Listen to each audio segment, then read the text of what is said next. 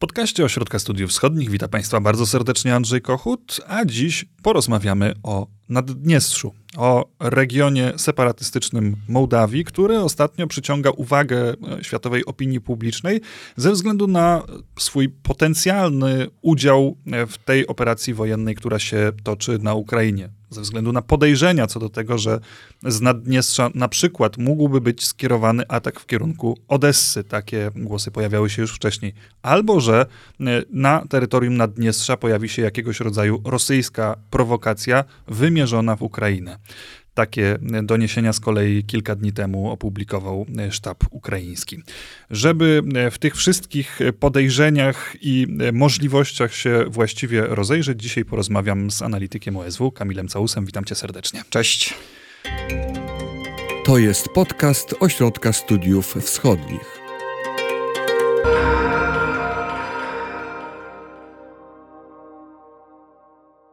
No to zacznijmy, jak już zaczęliśmy od tych doniesień, zacznijmy od e, ostatniego. Czy to jest możliwe, że Rosja szykuje jakąś większą prowokację na terenie Naddniestrza i po co? Jeśli pytasz, czy jest możliwe, że Rosja coś szykuje w Naddniestrzu, to oczywiście odpowiem tak. E, pytanie, czy szykuje, w jakim stopniu zaawansowania są te przygotowania i czy oraz kiedy to wykorzysta. To może zacznę od końca, bo, bo myślę, że to nam pozwoli w jakiś sposób tą, tą rozmowę ustawić. Wydaje mi się, oczywiście to jest moja opinia analityczna, że dopóki sytuacja e, wojenna na Ukrainie mm, nie zmieni się w ten sposób, że Rosjanie chociażby zaczną oblegać Odessę, czy zbliżą się do granic Naddniestrza, e, to wykorzystanie Naddniestrza dla prowadzenia jakichkolwiek działań zbrojnych na terenie Ukrainy nie będzie miało sensu. E, potencjał wojsk rosyjskich w Naddniestrzu e, jest naprawdę minimalny. To jest około 1500 żołnierzy, ale, przepraszam, 1500 osób. E, natomiast takich realnie gotowych do walki jest prawdopodobnie około 800. To jest bardzo niedużo. To, to są w ogóle oddziały nie, nie, nie, nie uzbrojone w jakąś cięższą broń. Tam nie ma czołgów na ich wyposażeniu nie ma ciężkiej artylerii, tak? To są oddziały, które mogłyby wesprzeć ewentualne działania e, w, w Odessie czy dookoła Odessy, gdyby Rosjanie tam podeszli, ale samodzielnie nie byłyby w stanie nic zrobić. Do tego, stanie, do tego stopnia nie byłyby w stanie, w stanie nic zrobić, że prawdopodobnie gdyby próbowały w ogóle przekroczyć granicę Ukrainy, no to zostałyby błyskawicznie zniszczone, bo Ukraina od 2014 roku szykuje się na to, że ze strony Naddniestrza może dojść do y, jakiejś interwencji czy, czy ataków prost sił rosyjskich. Więc... Zresztą zdaje się, zdaje się, że po rozpoczęciu y, tych działań wojennych, które się obecnie toczą na Ukrainie, mieliśmy do czynienia z jakiegoś rodzaju y, wyprzedzającym działaniem ukraińskim. Zdaje się, że jakiś most wysadzili. Tak, wysadzono most kolejowy y, na pograniczu mołdawsko-ukraińskim, czyli na granicy, na, na dniestrzańskim odcinku granicy ukraińsko-mołdawskiej, jak to się ładnie ujmuje. I rzeczywiście to zostało zrobione po to, żeby w razie czego utrudnić jakikolwiek przerzut wojsk. To jest linia kolejowa Kiszyniów-Odessa, tak tak naprawdę. E, tak, a poza tym, ja pamiętam, mówię, jeszcze lata 2014, rok 2014, kiedy trwała operacja, e, e, czy, czy operacja, no, kiedy, kiedy Rosjanie zajęli Krym e, oraz weszli na Don, e, Donbas, Wtedy Ukraińcy też się zaczęli szykować, zaczęto tam kopać specjalne okopy, przygotowywać po prostu wszelkie umocnienia po to, żeby w razie czego móc reagować na działania rosyjskie z Naddniestrza. Więc tak jak mówię, dopóki te siły rosyjskie w Naddniestrzu nie będą miały czego wesprzeć w obwodzie odeskim, to nie ma sensu ich używać, bo to skaże je na natychmiastowe unicestwienie. A czy Naddniestrze może być takiego e, swego rodzaju lotniskowcem dla wojsk rosyjskich, że oni się jakoś tam zdołają przerzucić? To jest dobre pytanie. Lotniskowiec ma taką cechę, że można na nim lądować, prawda? To jest inherentna cecha lotniskowców. Natomiast w Naddniestrzu problem jest taki, że co prawda teoretycznie wylądować byłoby gdzie, bo w Tyraspolu mamy lotnisko w nie najlepszym stanie, mówiąc eufemistycznie, no ale ono się tam znajduje. Natomiast, żeby dolecieć do tego lotniska, trzeba przelecieć albo nad Ukrainą, no albo nad Mołdawią, a wcześniej Rumunią.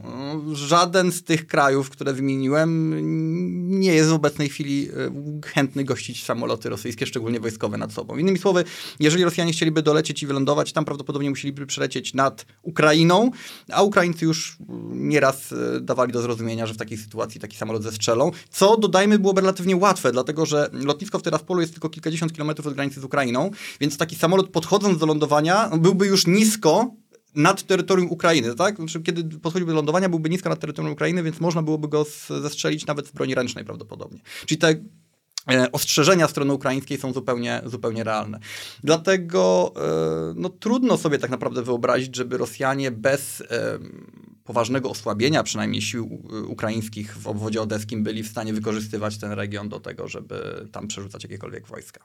A nawet gdyby doszło do jakichś cięższych walk właśnie w rejonie Odessy, to mimo wszystko te 800 żołnierzy, które mogłoby wyruszyć z Naddniestrza, też nie wydaje się game changerem. Tak, jedyny tak naprawdę potencjał, który ten region może mieć, to są ewentualne działania dywersyjne. I możemy sobie wyobrazić, że jakieś oddziały rosyjskie, może nawet nie te regularne, ale powiedzmy oddziały specnazu, które Rosja mogła tam przerzucić e, via Kiszyniów w cywilnych łachach, no bo przecież można było tak zrobić, że takie oddziały mogłyby operować na terenie obwodu odeskiego. I rzeczywiście to jest możliwe, natomiast to jest znów, tak, pewien element działań zbrojnych, który mógłby wesprzeć y, operację y, już taką pełnoskalową, a nie sam stanowić jakieś zagrożenie poważne dla, dla, dla Ukrainy. To dlaczego Ukraińcy mówią o tym, że może dojść do prowokacji na terenie Naddniestrza? To jest dobre pytanie. To znaczy, z jednej strony, jak rozumiem, mówią o tym, dlatego że takie zagrożenie, jak wspomnieliśmy zresztą, ogólnie rzecz biorąc istnieje i Ukraińcy chcą zwracać uwagę na to, że zagrożenie dla ich bezpieczeństwa dla ich kraju w tym momencie ze strony rosyjskiej z kilku stron może nadciągnąć. To jest jedna rzecz. A druga rzecz jest taka, że y, ja to tak czytam w każdym razie, to jest próba e, to jest pewien rodzaj gestu czy sygnału wysyłanego w stronę Kiszyniowa. Kiszyniowa, który e, choć wspiera Kijów i choć generalnie stoi po stronie Ukrainy w tej wojnie, jednocześnie powołuje się na swoją neutralność e, konstytucyjną, nie przyłącza się do sankcji wobec Rosji, stara się w miarę możliwości do tego, co się dzieje, dystansować. No, dość skomplikowana sytuacja, mówi się o takim tańcu na linię troszeczkę, bo tak jak mówię, władze w Kiszyniowie jednoznacznie mówią, Rosja napadła, Kijów się broni, Kijów jest dobry, Rosja jest zła, ale nie chcą za bardzo Rosji wystawiać na próbę, szczególnie, że prowadzą teraz trudne negocjacje energetyczne z Rosją. Mołdawia jest w pełni uzależniona od dostaw gazu rosyjskiego, e, przynajmniej na razie. Energii elektrycznej w dużej mierze, która jest zresztą dostarczana z No właśnie, to porozmawiajmy o energetyce, bo jeżeli mówić o roli Naddniestrza w całej tej układance, to w kontekście Mołdawii, e, o której właśnie zacząłeś mówić, te Naddniestrze rzeczywiście ma przynajmniej dwie e, kluczowe, dwie kluczowe role do odegrania. Po pierwsze idzie przez nie tranzyt rosyjskiego gazu, a po drugie energia elektryczna dla właściwie całej Mołdawii pochodzi właśnie z tego separatystycznego regionu, co samo w sobie jest już wyjątkowo interesującą okolicznością. Tak, dla 80% dokładnie. Znaczy 20% Mołdawia jest w stanie produkować sama, 80% e, importuje z e, Naddniestrza. Z tym gazem, może bo zacznijmy od gazu, bo ten gaz jest też potem powiązany z energetyką, elektroenergetyką. E, sytuacja jest złożona o tyle, że to jest broń obuś obusieczna. Znaczy tak, z jednej strony gaz rosyjski przechodzi przez Naddniestrze i dociera do Mołdawii, ale z drugiej strony dostawy gazu dla Naddniestrza odbywają się na podstawie kontraktu zawartego przez Rosję z Mołdawią, czy przez Gazprom z Mołdowa Gazem konkretnie. E, więc jakiekolwiek próby odcięcia dostaw gazu dla Mołdawii prawdopodobnie wiązałyby się z odcięciem dostaw gazu także dla Naddniestrza. E, oczywiście możemy sobie wyobrazić sytuację, gdzie Rosjanie odcinają dostawy gazu, Dodajmy tylko, że mówimy o scenariuszu takim obecnie wiszącym nad Mołdawią odcięcia dostaw gazu 1 maja, bo wtedy rzeczywiście obecny kontrakt y, przewiduje, że y, Rosja od 1 maja będzie miała prawo do zerwania kontraktu ze względu na to, że Mołdawia nie przeprowadziła audytu zadłużenia, który był y, ustalony w kontrakcie podpisanym w październiku, listopadzie ubiegłego roku. E, więc możemy sobie wyobrazić sytuację, że Rosja zmniejszy dostawy gazu jakby odcinając tą część mołdawską, zachowując naddniestrzańską, tutaj ciekawostka, Naddniestrze zużywa dwa razy więcej gazu niż Mołdawia, mimo że jest dużo mniejsze, a to w związku z przemysłem, który tam się znajduje. E, ale ostatecznie o tym, czy ten gaz dotrze do Naddniestrza, czy nie, będzie jednak decydowała Mołdawia i Ukraina, bo to tam znajdują się e, sieci przesyłowe, tam się znajdują spółki, które decydują ostatecznie o e, wykorzystaniu infrastruktury przesyłowej. Czyli innymi słowy, jeżeli Rosja odetnie gaz, to prawdopodobnie będzie musiała odciąć ten gaz także Naddniestrzu. I tutaj właśnie przechodzimy do kwestii energetycznej, bo tak jak wspomniałeś wcześniej, mamy na terenie Naddniestrza elektrownię mołdawska Gries, czy też Mołdaw elektrownię w Kuciurhanie, która należy do rosyjskiej korporacji Interra OS, no, tak twierdzi ta korporacja, Mołdawia trochę kontestuje tą prywatyzację, ale to jest osobny temat. I elektrownia ta działa na gazie. No może też być opalana mazutem, może być opalana e, innymi surowcami awaryjnie, ale co do zasady działa na gazie. I po odcięciu gazu, no przestałaby działać, więc przestałaby produkować prąd nie tylko dla Mołdawii, te 80%, o którym mówiliśmy, ale także dla Naddniestrza. Co jeszcze bardziej problematyczne, przestałaby także dostarczać, yy, płacić podatki, a te podatki są istotną częścią budżetu naddniestrzańskiego i przestałaby też płacić za gaz. I teraz musimy przywołać jeszcze jedną ciekawostkę specyfiki naddniestrzańskiej gospodarki. Elektrownia w Kuciurhanie razem zresztą z innymi przedsiębiorstwami w Naddniestrzu otrzymuje gaz, znaczy konsumuje gaz, który Naddniestrze otrzymuje za darmo od Gazpromu, a potem to Naddniestrze sprzedaje ten gaz oczywiście po kompletnie dumpingowych cenach tym przedsiębiorstwom, czyli między innymi e, firmie e, czy, czy, czy elektrowni w Kuciurganie. Czyli jeżeli naddniestrzańska e, elektrownia przestałaby kupować ten gaz, no, gaz ten przestałby płynąć, to nie tylko przestałaby płacić podatki, ale też przestałaby płacić za gaz i dawać w związku z tym pieniądze na utrzymanie samego budżetu naddniestrzańskiego. Więcej, em, Wielka Huta w Rybnicy, na północy Naddniestrza, e, czyli mołdawski zakład metalurgiczny MMZ, e, też przestałby działać, bo też opalany jest e, gazem. Znaczy właściwie już w tym, w tym momencie działa e, w bardzo ograniczonym stopniu, a czasem w ogóle nie działa ze względu na embargo wprowadzone przez Unię Europejską na e, dostawy złomu, ale to jest osobny temat. Zakład ten e, wypracowuje 50% eksportu naddniestrzańskiego. Więc są kolejne pieniądze, które Naddniestrze by straciło. Innymi słowy, jeżeli gaz przestanie płynąć, to Naddniestrze straci, trudno w tym momencie szacować, ale grubo ponad 50% swoich obecnych dochodów. I wtedy prawdopodobnie to Rosja musiałaby z własnego budżetu jakoś te Naddniestrze zacząć ratować. Ja myślę, że nie. Ja myślę, że Rosja raczej, e, znaczy, oczywiście jakoś by musiała ratować, ale myślę, że już nie jesteśmy w czasach ratowania czegokolwiek przez Rosję za pomocą środków budżetowych, w każdym razie poza granicami Federacji Rosyjskiej.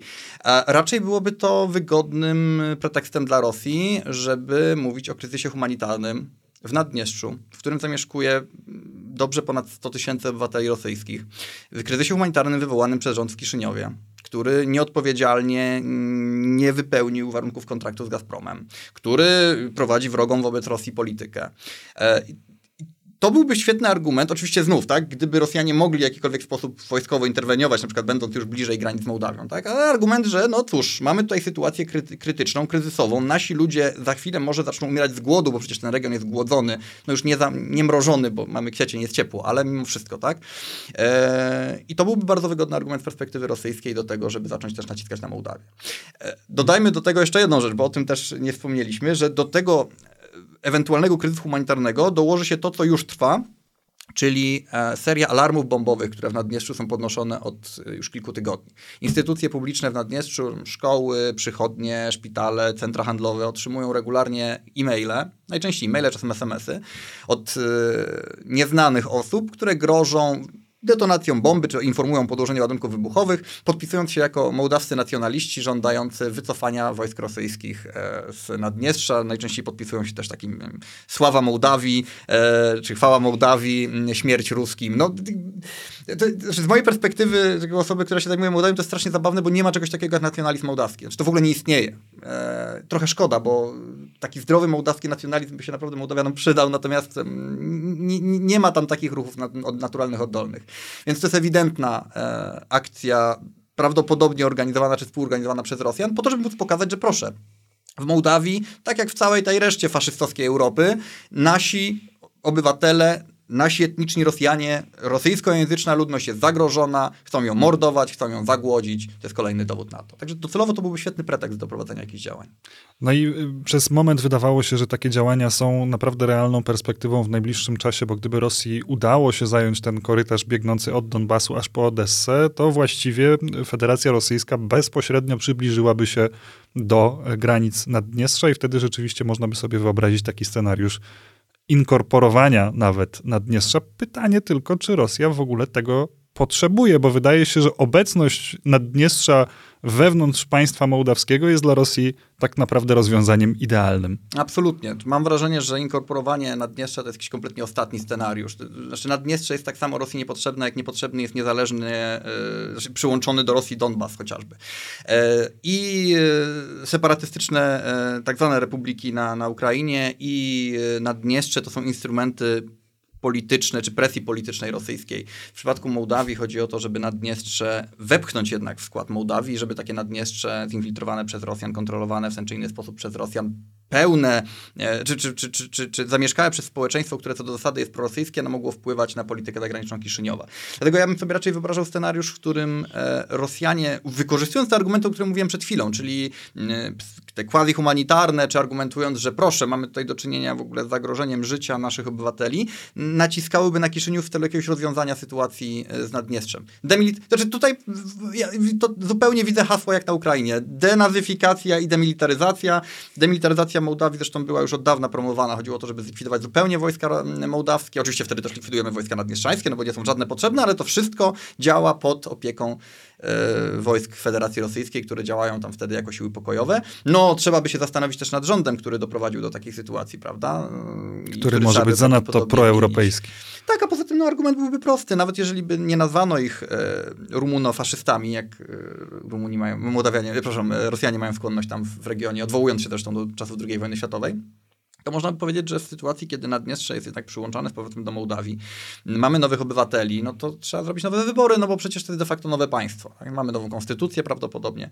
Więc takie coś zupełnie bym widział, ale znów, tak? Tylko w sytuacji, kiedy Rosja byłaby faktycznie w stanie e, jak to się ładnie mówi, projektować siłę na, na Mołdawię póki co tego robić nie jest w stanie. E, póki co wojska rosyjskie są mimo wszystko, poza tymi, które są w Naddniestrzu, daleko od granic Mołdawii. E, no i dobrze byłoby, żeby tak zostało. No i chyba ten scenariusz polityczny, jeżeli już jakiś rozważać, jest dla Rosji dalece bardziej atrakcyjny, bo siły zbrojne Mołdawii nie urażając e, uczuć mołdawskiej armii, nie są dla Rosji specjalnym wyzwaniem, tak jak dzisiaj są e, siły zbrojne Ukrainy. W związku z czym no, mhm. raczej ten scenariusz federacyjny jest tym, co Rosję mogłoby interesować, bo to jest de facto odcięcie Mołdawii od europejskich czy zachodnich struktur na dobre. Tak, absolutnie. Czy armia mołdawska jest symboliczna. Mołdawia wydaje naprawdę grosze na, na zbrojenia zbrojenia to jest w ogóle też wielkie słowo, na obronność. E, przez długi czas to było 0,5% PKB, mołdawskiego PKB, które jest jednym z najniższych w Europie. Mm, mówi się, że armia mołdawska to około 5 tysięcy osób, także policja mołdawska jest bardziej liczna. E, więc tutaj nie byłoby żadnego problemu. Zresztą Mołdawianie też dość wprost mówią, że w razie, gdyby Rosjanie zdecydowali się na podjęcie działań zbrojnych, też nawet nie działań zbrojnych, po prostu wejścia na teren Mołdawii, no to prawdopodobnie oporu by nie napotkali, no bo ten opór byłby naprawdę daremny i Mołdawianie sobie zdają z tego sprawę. E, szczególnie, że widzą, co się dzieje na Ukrainie i jakie koszta tak naprawdę ponosi e, państwo ukraińskie i zniszczenia i śmierć oczywiście ludzi, i, i zarówno wojskowych, jak i cywili. Więc Mołdawianie zdecydowanie by na coś takiego nie poszli. E, a Rosjanie tak. Znaczy ja naprawdę nie, nie, widzę powodu, dla którego Rosjanie mieliby inkorporować Naddniestrze. Ten region naprawdę nie ma żadnego znaczenia. E, ani nie ma potencjału gospodarczego, ani nie ma potencjału wojskowego. E, szczególnie jeżeli Rosjanie tak by już na przykład zajęli im Odessę, tak? No to po co im jeszcze do tego Naddniestrze?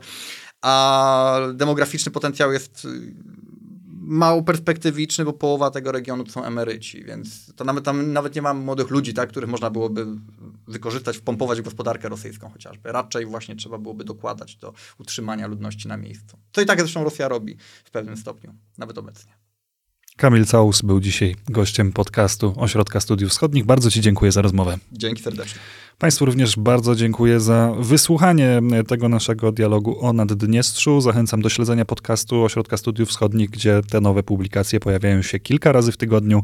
Również na kanale YouTube'owym Ośrodka wiele nowych filmów pojawia się regularnie. No i na koniec oczywiście zachęcam do e, zaglądania na stronę Ośrodka Studiów Wschodnich. Tam również wiele analiz regularnie publikowanych o wszystkich tych państwach, którym Ośrodek Studiów Wschodnich poświęca swoją uwagę. Dziękuję i do usłyszenia. Wysłuchali Państwo podcastu Ośrodka Studiów Wschodnich. Więcej nagrań można znaleźć na stronie www.osw.waw.pl.